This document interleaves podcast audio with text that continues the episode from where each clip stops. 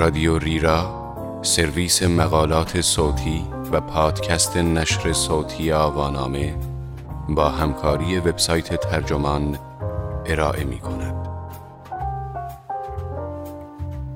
در مهمانی های شبانه آدم های پولدار چه می گذرد؟ این عنوان یادداشتی است به قلم اشلی میرز که در می 2020 در لیترری ها منتشر شده و وبسایت ترجمان آن را در تیر 1399 با ترجمه علی امیری منتشر کرده است. من نازیما حسینی هستم. اشلی میرز، استاد جامعه شناسی دانشگاه بستون، به لطف ویژگی های ظاهریش توانست به مهمانی های دیوانواری راه یابد که جز مردان پولدار و مدلها کس دیگری امکان ورود به آنها را نداشت. مهمانی هایی که قرار بود خستگی همیشگی این مردان قدرتمند را با افراتی ترین خدمات برطرف کند. تحقیق او سراغ بازیگران مختلفی می رود که در این نمایش جلوه فروشانه ثروت و قدرت نقش ایفا می کنند. از کسانی که این مهمانی ها را ترتیب می دهند تا کسانی که به آنها دعوت می شوند. سال 2010 شروع کردم به دوستی با بزمارایان میخانه ها. یعنی آدم هایی که برای اشخاص بسیار مهم جهان مراسم ایشانوش ترتیب می دهند. چند سال بعدی عمرم به این گذشت که روزها با چهل و چهار بزمارا مصاحبه کنم و شبها در حالی دنبالشان راه بیفتم که کفش های پاشن ده سانتی لازم را می پوشیدم و کیف شنل دست دوم روی دوشم می انداختم. آن اوایل در نیویورک و بعدها در میامی، همتونز و کن. یک استاد جامعه شناسی شبها تا دیر وقت در میخانه های شبانه ای که بطری فروشی می کردن چه کار داشت؟ همزمان با احیای اقتصاد پس از رکود بزرگ، رفته رفته روشن شد که جریان دستاوردهای مالی به نحو نامتناسبی به سوی آنهایی است که از قبل در صدر نردبان طبقاتی قرار گرفته بودند. در حالی که نرخ بیکاری به تدریج بالا می رفت، بانکدارها جشن تولدهای میلیون دلاری می گرفتند و اولیگارشها در میفر لندن در بریز و بپاش بطری فروشی گوی سبقت را از یکدیگر می رو بودند. پولدارها سرخط اخبار را با آثار هنری گران قیمت، قایقهای تفریحی و هواپیماهای شخصی اشغال می کردند و همه اینها با جزئیات رنگارنگ در شبکه های اجتماعی منتشر می شدند. از همه چشمگیرتر صفحه بچه پولدارهای اینستاگرام بود و حتی feed اینستاگرام ملانیا ترامپ که قرار بود به زودی بانوی اول کشور شود. این را در سال 2016 حین scroll کردن با دهانی که از حیرت بازمانده بود فهمیدم. او پوشیده در کتهای خز در آن penthouse طلایی در خیابان پنجم برای گرفتن سلفی جست گرفته بود. من به این دلیل به مجلس عیش آدمهای خیلی مهم پیوستم که می‌خواستم بفهمم پولدارها چه فکری درباره ریخت و پاشهای لگام گسیخته ای می کنند که از دید آنها که بیرون گود نشستند کارهایی مسخره و مسحک به نظر می رسد. آنچه دریافتم اقتصاد عجیبی بود از زیبایی و پول که هم در صورتبندیش از جنسیت به گونه ای بهتاور کلیشه‌ای بود و هم دریافتن شیوه هایی برای ترکیب استثمار و لذت شگرف و عجیب به نظر می رسید. پنج نکته عجیبی که از عیاشی با آدمهای خیلی مهم جهان فهمیدم را در ادامه بشنوید.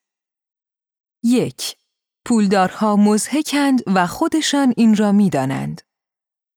در قلمروی مجالس عیش آدمهای خیلی مهم، میخانه ها موقعیتی برای جد سوارها درست می کنند تا از رهگذر بطری فروشی ثروتشان را به نمایش بگذارند.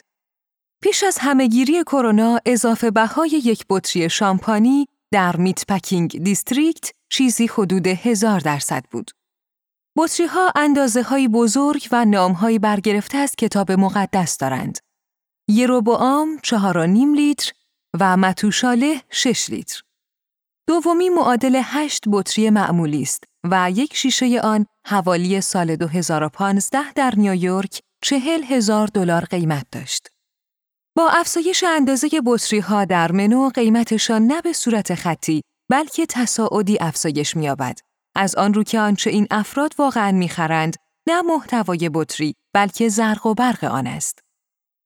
در دنیای این میخانه ها به ولخرج ترین ها لقب وال دادند. والها آدم که در یک شب بیش از ده هزار دلار خرج می کنند. برخی از والها صورت حساب های افسانه ای دارند. یکی از آنها لو تاجر بدنام مالزیایی است که در سال 2010 در سنت روپز طی یک شب بیش از دو میلیون دلار خرج کرده است.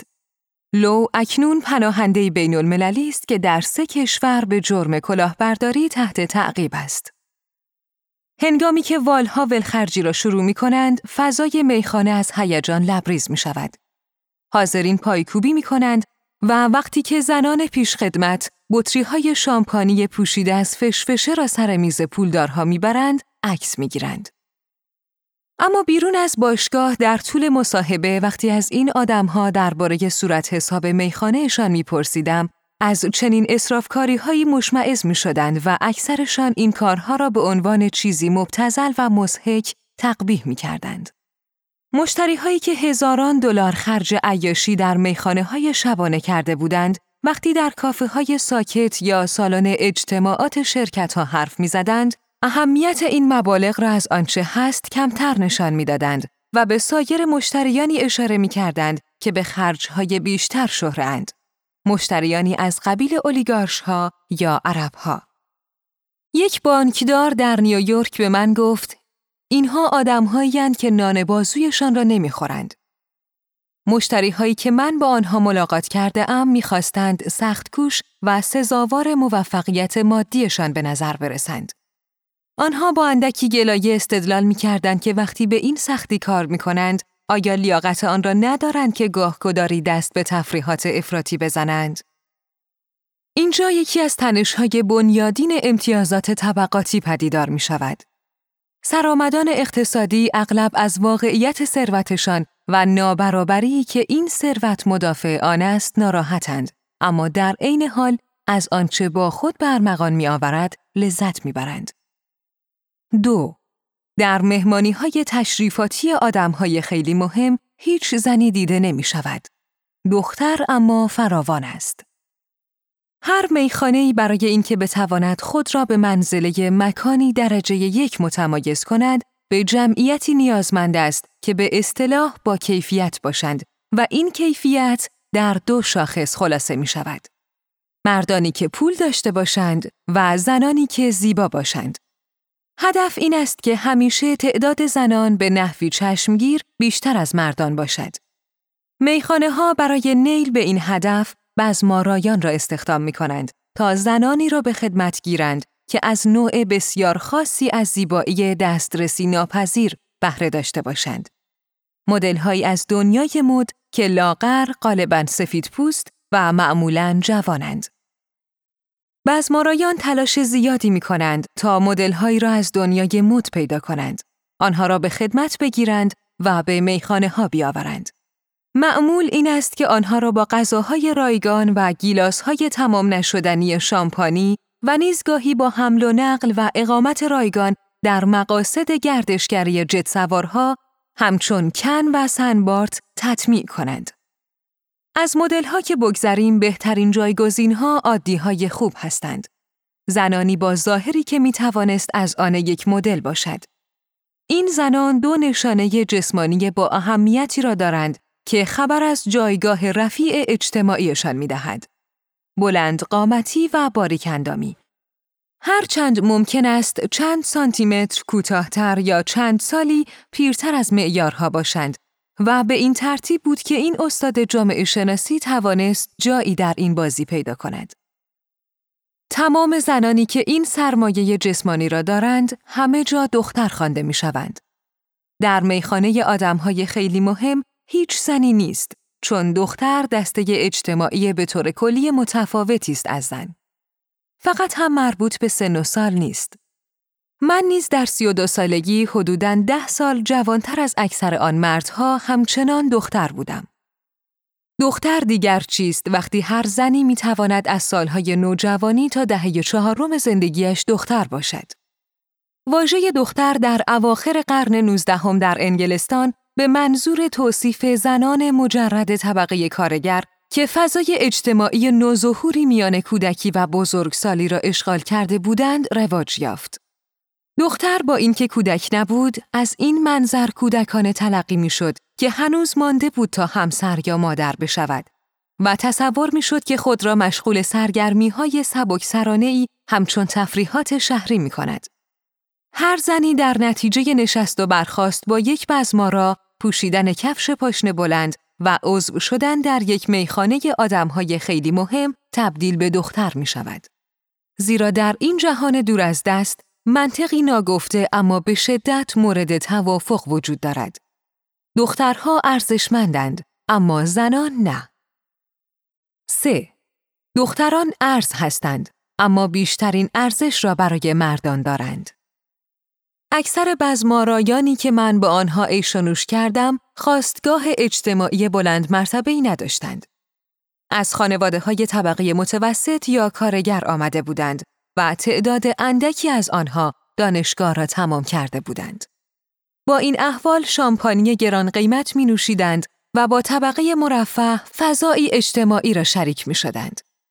این به خودی خود در آمریکا با نرخ نسبتاً پایین تحرک اجتماعیش دستاوردی چشمگیر است. دختران راهی پیش پای بزمارایان می نهند تا با طرفهای ارزشمند در فضاهای اختصاصی ملاقات کنند. فضاهایی که در غیر این صورت هیچ شانسی برای حضور در آنها نداشتند. بزمارایان با تعدادی دختر خوب می توانند توجه مدیران میخانه ها را جلب کنند که به آنها شبی 800 تا هزار دلار بپردازند تا در فضاهای متعلق به آنها مهمانی برپا کنند. دخترها همچنین به بزمارایان کمک می کردند تا با مردان ثروتمند پیوندهای اجتماعی برقرار کنند. بزمارایان این مردان ثروتمند را به چشم سرمایه گذاران بالقوه برای ریسک های تجاریشان از قبیل راه انداختن میخانه یا رستوران خودشان می‌دیدند. یک بزمارا که پیش از آن که در یک میخانه اختصاصی میزبان مدل ها باشد، در محله زادگاهش تلفن همراه می فروخت. شهر داد که چگونه مدیریت یک باشگاه و مشتریان درجه یک آنجا را تحت تأثیر قرار داده است. او می گفت کل کاری که باید بکنی اینه که با یک مش دختر این بر اون بر بری. واضح بود که مردان می توانند از دخترها برای پیشبرد جاه طلبی های اجتماعی و تجاریشان استفاده کنند. آنچه وضوح کمتری داشت این بود که خود دخترها هم می توانند از زیباییشان منتفع شوند.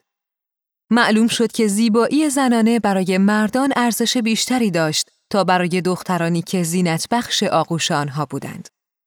دختران می توانستند مولد بازده هنگفتی از سرمایه‌ای باشند که تقریباً به تمامی در دستان مردان متمرکز شده است. بزمارایان مرد برای بهره بردن از زیبایی دخترها از بزمارایان زن که برای موفقیت در این شغل دست و پا می‌زدند موقعیت بهتری داشتند.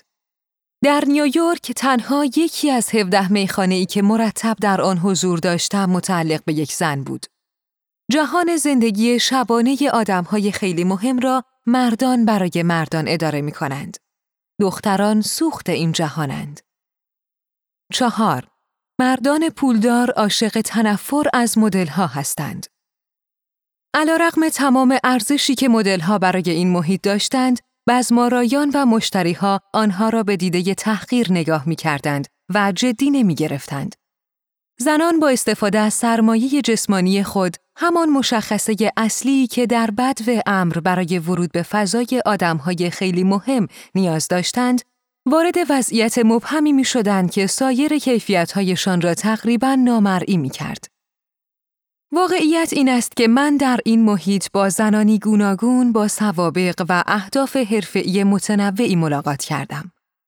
این درست که تعداد زیادی مدل کم سن و سال و تحصیل نکرده میزهای بزمارایان را شلوغ می کردند. اما دانشجوهایی با رشتههایی اعم از مد، حقوق و تجارت نیز آنجا بودند.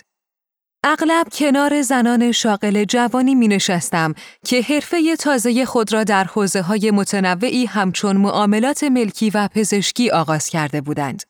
اما به این دلیل که مهمان بزمارایان بودند، مردان فرض را بر این میگذاشتند که همگی دختران عیاشی هستند که شغل و زندگی شخصیشان لاجرم بی ثبات است. مشتری ها از اینکه شبها در کنار دختران عیاش باشند خوششان می آمد. اما آخرین چیزی که می‌خواستند در نور روز ببینند همین دختران بودند. زیرا تصور می‌کردند چنین زنانی بیبند و بارند و به درد رابطه بلند مدت نمی‌خورند. دختران عیاش منبعی برای روابط سطحی بودند اما گزینه‌ای برای همسر آینده نه. دختر عیاش استعاره جنسیت زده و طبقاتی است که زنان را به دلیل دسترسی به جهانی از ثروت و قدرت که به صورت تاریخی از آن محروم شده اند تنبیه می کند. کمتر دانشجو، مدل و به همین ترتیب استاد جامعه شناسی می تواند از پس هزینه شام خوردن و رقصیدن در بنگاه های اعیانی منحتن براید. عبارت دختر عیاش این مفروضات عمیقا طبقاتی و جنسیت زده را در خود دارد که اگر زنی از زیباییش به منظور دسترسی به جهان قدرت مردان استفاده کند از اصول اخلاقی عدول کرده است و خدا نکند که در این حین خوش هم بگذراند. 5. واقعیت این است که آنجا بودن جدا مفرح است. اکنون که این جهان جنسیت زده را توصیف کردم که در آن دخترها در کفش های پاشنه بلند برای رقابت های جایگاهی مردان به رژه وادار می شوند، ممکن است از خود بپرسید که زنان چرا اصلا در این مهمانی ها مشارکت می کنند. دلیل اصلیش این است که این کار را دوست دارند. برای آنها تجربه عیش در مکانهای تفریحی اختصاصی، ملاقات با سلبریتی ها و پرواز با جت سوارها هیجان انگیز است. آنها همچنین از اینکه مورد توجه مردان ثروتمند و قدرتمند باشند به شوق می آمدند. از دریچه نگاه این مردان زنان به چیزی نزدیک می شوند که خود و اکثریت زنان دیگر در غیر این صورت از آن محرومند. قدرت اقتصادی در این نظم استثماری زنان بازیگرانی فعالند و به دنبال لذت هم هستند.